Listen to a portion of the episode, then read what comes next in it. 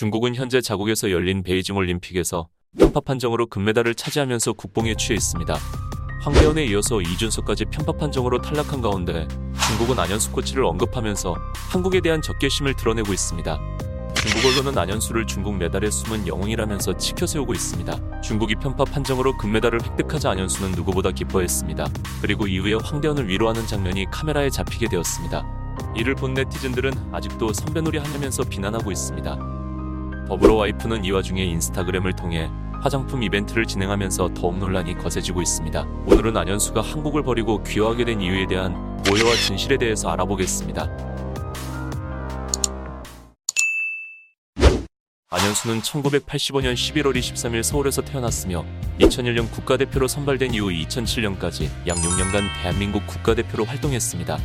안현수가 국가대표로 차지한 금메달은 무려 47개이며 은메달 20개, 동메달 12개입니다. 2000년 이전에는 김동성 선수가 대한민국 쇼트트랙의 롤모델이었다면 2001년 이후에는 안현수가 롤모델일 만큼 실력으로 한 획을 그은 선수로 알려져 있습니다.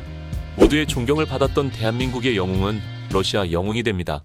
2010년 성남시청 쇼트트랙 팀이 해체되면서 갈 길을 잃은 안현수는 2011년 국가대표 선발전에서 탈락하면서 위기를 맞이하게 됩니다. 이때 안현수는 러시아 진출을 선언하면서 공식적으로 귀화 소식을 알렸습니다. 이후 빅토르안으로 개명하면서 러시아 국가대표로 합류하게 됩니다.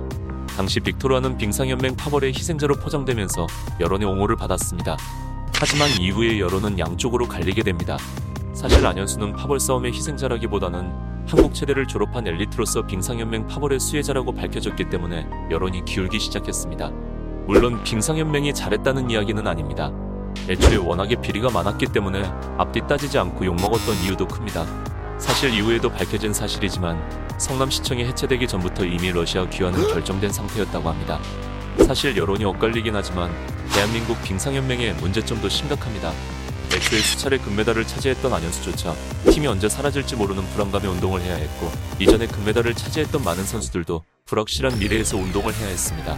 올림픽 이후 국민들의 관심이 사라지고 선수가 부상을 당하면 연맹은 선수를 더 이상 보호하지 않았습니다.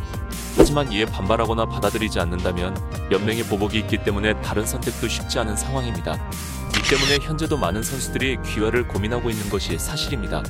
쇼트트랙 역사에서 보면 가장 완벽에 가까운 선수로 평가받는 빅토르한 선수가 러시아로 귀화하면서 많은 기대를 모았지만 사실 초반에는 몸 상태가 좋지 않아 팀 내 성적이 꼴찌였습니다. 하지만 러시아 빙상연맹은 빅토르안을 버리지 않고 끝까지 케어합니다. 이후 점차 체력과 기량을 되찾게 되었고 2014년 소치 올림픽에서 8년 만에 동메달을 차지하면서 복귀합니다. 그리고 이 메달은 러시아가 쇼트트랙으로 차지한 최초의 메달로 기록됩니다. 이후 1000m 결승에서는 러시아에게 역사상 처음으로 쇼트트랙 금메달을 안겨주었으며 5000m 계주까지 휩쓸면서 금메달 3개를 차지합니다. 놀라운 건 당시 빅토르안의 금메달이 한국 금메달보다 많았다는 사실입니다. 이후 2018 평창올림픽에서 또다시 빅토르안이 출전하나 싶었지만 출전 불가 판정을 받았습니다. 이유는 명확하지 않으나 좋지 않은 이유로 여러분들도 다 아실 거라고 믿습니다. 이후 2020년 4월 빅토르는 최종적으로 은퇴를 결정하게 됩니다.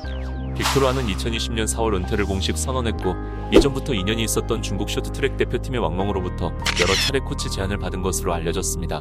그는 현재 중국 대표팀 총감독인 김선태 감독의 부름을 받아 지난해 중국 쇼트트랙 대표팀의 기술 코치로 부임했고 선수들을 지도했으며 현재의 성과를 이뤘습니다.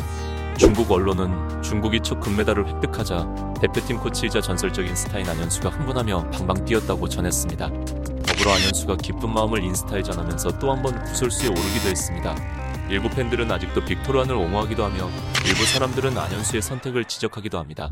하지만 이번에 중국의 편파 판정은 도를 넘어섰고 이러한 편파 판정을 보고도 기뻐하는 안현수를 보면서 한국 팬들은 기분이 썩 좋지 않습니다. 앞으로의 결과나 여론은 어떨지 모르지만 중국이 페어플레이를 했으면 좋겠습니다. 사실 페어플레이를 기대하지도 않습니다. 이번 올림픽 이후 다시는 중국이 올림픽에 참가하지 못했으면 좋겠다는 생각뿐입니다. 오늘 영상은 여기까지입니다. 시청해주셔서 감사합니다.